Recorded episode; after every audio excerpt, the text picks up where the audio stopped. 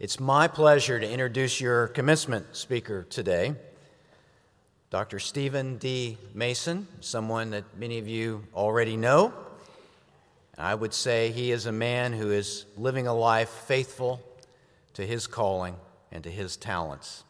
Dr. Mason is a scholar, he's a leader, he's a minister, he's a family man, he's a wonderful colleague. Dr. Mason earned a PhD in Old Testament studies from the University of St. Andrews in Scotland. Already, he has an impressive record of publications, including contributions to the important Theology of, Theology of Work in the Bible project. He is a leader. He's the provost and vice president of academic affairs here at LeTourneau University, and that means he oversees all academic and student support functions on this campus.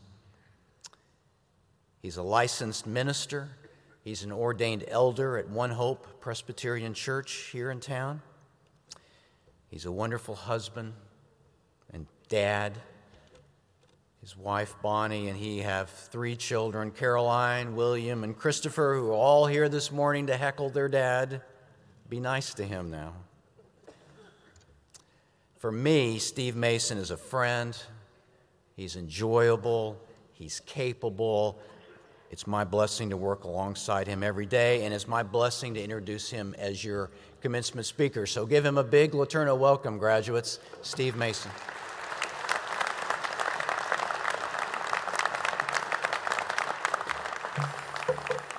Wow. Um, well, I'm honored.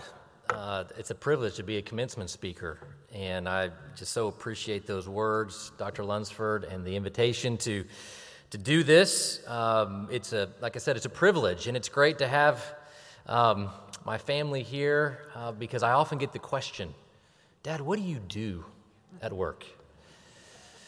So, kids, about 11 o'clock every day, we all gather in here, we get in our robes, and we you know, we do something like this about every day.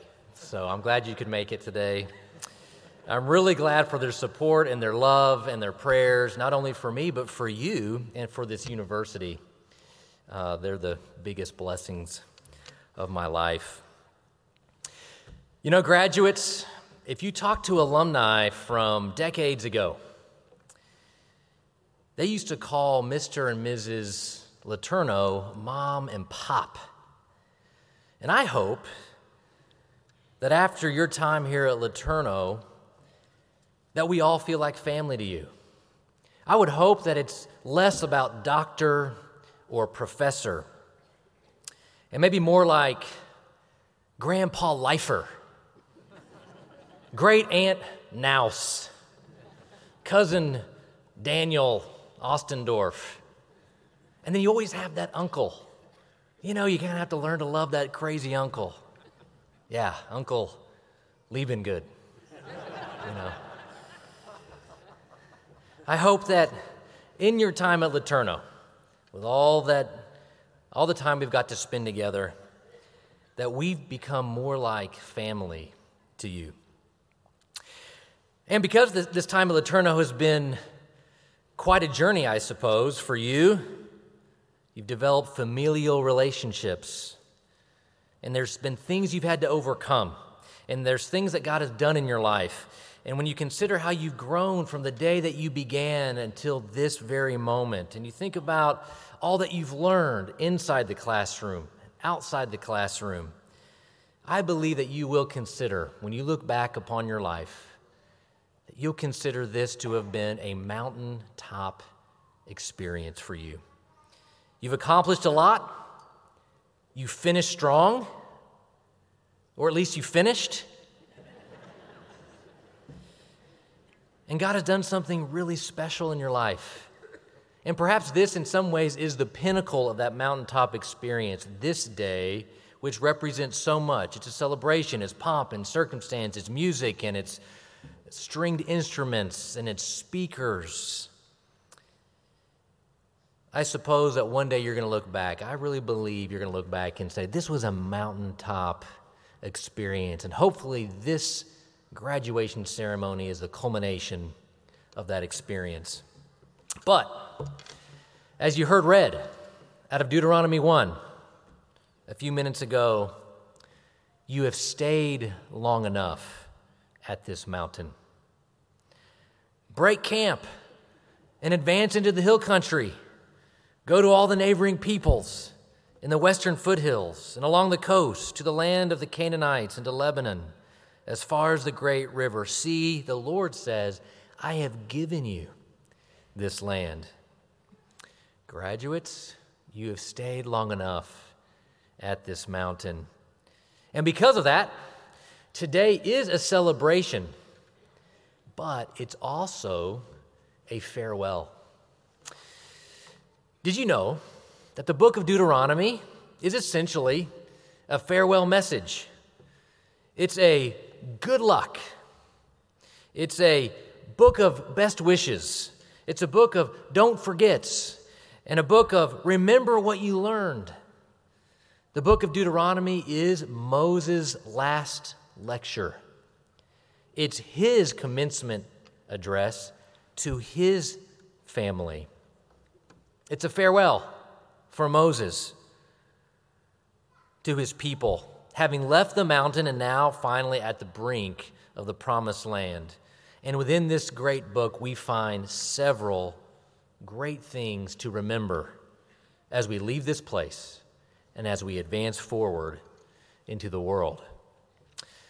There are many wonderful reminders, but I'm going to highlight just three that's for you, Bruce, who was asking me how long this was going to go today. How many points do you have?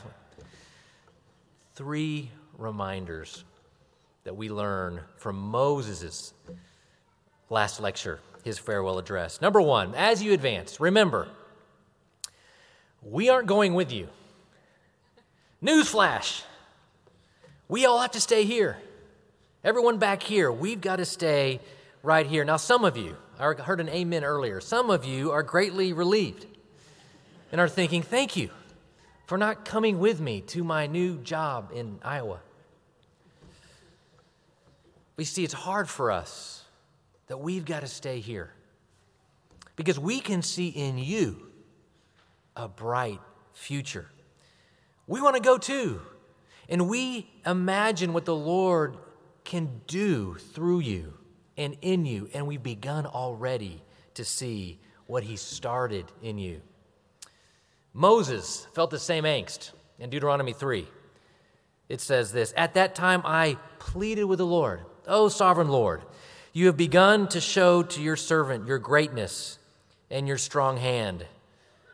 For what God is there in heaven or on earth who can do the deeds and mighty works you do? Let me go over and see the good land beyond the Jordan, that fine hill country in Lebanon. But we don't get to go. And that's hard for us. You see, what we see in you is that the best is yet to come. The best is yet to come. Don't believe people that might say something like, oh, the college years are the best years of your life. To me, that's a very narrow and maybe even malnourished vision for you and for human flourishing and for God's kingdom. The best is yet to come. And that's why we often wish we could go with you. But Moses and all of these mentors back here, well, we'll have to stay here. So you're going to need some courage, and you're going to need some strength, and you're going to have to take risks I'm fascinated by turtles in part because, in order for them to move, they've got to stick their neck out there. They can't stay in their shell. And all of you are embarking upon new environments, new situations, and new careers and workplaces. And you may feel some anxiety about that, and that is natural. I felt those same anxieties when I came to LeTourneau years ago. And even now, as one of the leaders of the university, I can really relate to Peggy Noonan, who was a speechwriter for President Ronald Reagan in the 80s, who said that she went through a three stage reaction to working in the White House. Stage one I hope nobody figures out how stupid I am. Stage two, after a few months in the White House, hey, I'm, I'm as smart as everyone else. Then a few months later came stage three. Oh my gosh, we're in charge? it's no different being the provost of a university. Go through those same emotions. Yes, you are going to be in charge. You have the reins, you have the baton, you have the torch, you have the conch in your companies and in your ministries, in your homes, in your churches, and in your neighborhoods. But here's the great part you're ready for this. Be strong and courageous because it's your turn and you can do this because the same God who worked in the lives of each of these mentors and in your own and in Moses and in your own life here at LeTourneau since you've been here promises to work powerfully in and through you in the future. Do you happen to remember at the end of Deuteronomy where it says this Moses was 120 years old when he died, yet his eyes were not weak, nor his strength gone. The Israelites grieved for Moses in the plains of Moab 30 days until the time of weeping and mourning was over. Now Joshua, the son of Nun, was filled with the spirit of wisdom because Moses had laid his hands on him. So the Israelites listened to him and did what the Lord had commanded Moses. As a student life staff member, or maybe a global advisor or a professor, ever put their hand on your shoulder, perhaps, and prayed for you, but even better, maybe prayed over you? Would you like for them to? It's not too late. You can grab them after the ceremony. You can track them down. You can tap them on the shoulder, turn them around, and remind them of your name. And then say, Will you pray over me? And they would love to do that. Your mentors would love to lay their hands on you and pray over you. Because don't forget, Moses parted the waters. But it wasn't too long after that that Joshua did too. So we aren't going with you, but the Lord is. He goes with you and before you.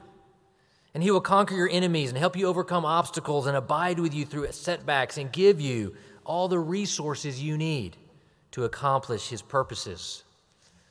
Deuteronomy 31 says, The Lord will deliver them to you and you must do to them all that I have commanded you. Be strong and courageous. Do not be afraid or terrified because of them, for the Lord your God goes with you. He will never leave you nor forsake you. And remember, our struggle is not against flesh and blood. So, as, as it says in Ephesians 6, be strong in the Lord and in his mighty power. So, farewell. We aren't going with you, but that's okay. The Lord goes before you and is with you, and He will be with you just as He has been all along during your time at LeTourneau. And because of that, here's the second reminder of this farewell book. Remember, whatever success that you achieve, is a gift. You all are highly capable people, obviously. You wouldn't have gotten here if you weren't. And some of you are going to do some extraordinary things. You're going to change workplaces and towns and churches. You're going to invent and discover and innovate. You're going to find solutions. You're going to reconcile. You're going to overcome obstacles. You're going to break down walls. You're going to build bridges. You're going to disciple and mentor and lead. You're going to reach and extend and break through and inspire. And some of you may be given a platform. Some of you may make millions of dollars. Some of you may become famous. Look around to one another. But actually, you really can't tell by looking. Some of my colleagues up here know that one of my best friends from college is a guy named Chip Gaines. You probably know that name, Chip and Joanna Gaines. They're the hottest celebrities on HGTV. And I first met Chip on the baseball field in college, and then we grew to be close friends over our four years. And I was a groomsman in his wedding, he was a groomsman in my wedding, and we're still good friends. And when I see him on the cover of People magazine and of Texas Monthly, and I see him on the Today Show and at Jimmy Fallon, I smile because when we were sitting where you are, neither of us could ever have imagined what God was going to do. But I can assure you of the truth of Deuteronomy 9 when it says this After the Lord your God has driven them out before you, do not say to yourself, The Lord has brought me here to take possession of this land because of my righteousness. It is not because of your righteousness or your integrity that you're going to take possession of their land. The Lord your God will drive them out before you to accomplish what he swore to your fathers, to Abraham, Isaac, and Jacob. Everything you achieve is a gift due to God's covenantal love for you and his kingdom. Everything you accomplish is a gift because he loves you. His own bringing you to himself in Jesus is out of his, is out of his love for you. In Deuteronomy 7, it says unequivocally, The Lord did not set his affection on you and choose you because you were more numerous than the others, for you were the fewest of all people. It wasn't because you were strong enough or because you were going to win anyway, but it was because the Lord loved you and kept the oath he swore to your ancestors that he brought you out with a mighty hand and redeemed you from the land of slavery, from the power of Pharaoh, king of Egypt. And the same goes for any success or status or wealth that you achieve. Let us not be fooled. It says again in Deuteronomy 8 When you have eaten and are satisfied, praise the Lord, your God, for the good land he has given you. Be careful that you do not forget the Lord, your God, failing to observe his commands. Otherwise, when you eat and are satisfied, when you build fine houses and settle down, and when your herds and flocks grow large, and your silver and gold increase, and all you have is multiplied, then your heart will become proud, and you will forget the Lord your God who brought you out of Egypt, out of the land of slavery. You may say to yourself, My power and the strength of my hands have produced this wealth for me. But remember the Lord your God, for it is He who gives you the ability to produce wealth. What you achieve when you leave this mountain in advance is a gift. Now, Graduates, I want all of you to look underneath your chair at the moment. In fact, your left hand down at the, the left, for one of you, there's, there's an envelope there. It's on the, the leg of your, of your seat. There's an envelope. When you find it, hold it up. Hold it up high. We got it right here. Okay, open it up. And tell us what's in there. It's a $100 bill. It's a $100 bill. Congratulations. You're getting the hang of it, right? Everything you gain is a gift. That's how it works. It was nothing that you did, it is all gift. Now, you might consider giving some of that back to the university. I mean, you got, I mean, that's, don't forget Dr. Zietlow. I can show you where his office is. Everything we gain in life is gift.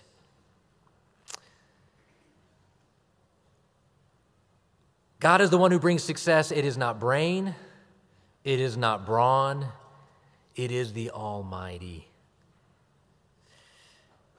And so, my final farewell reminder thus is this focus on making the right choice today.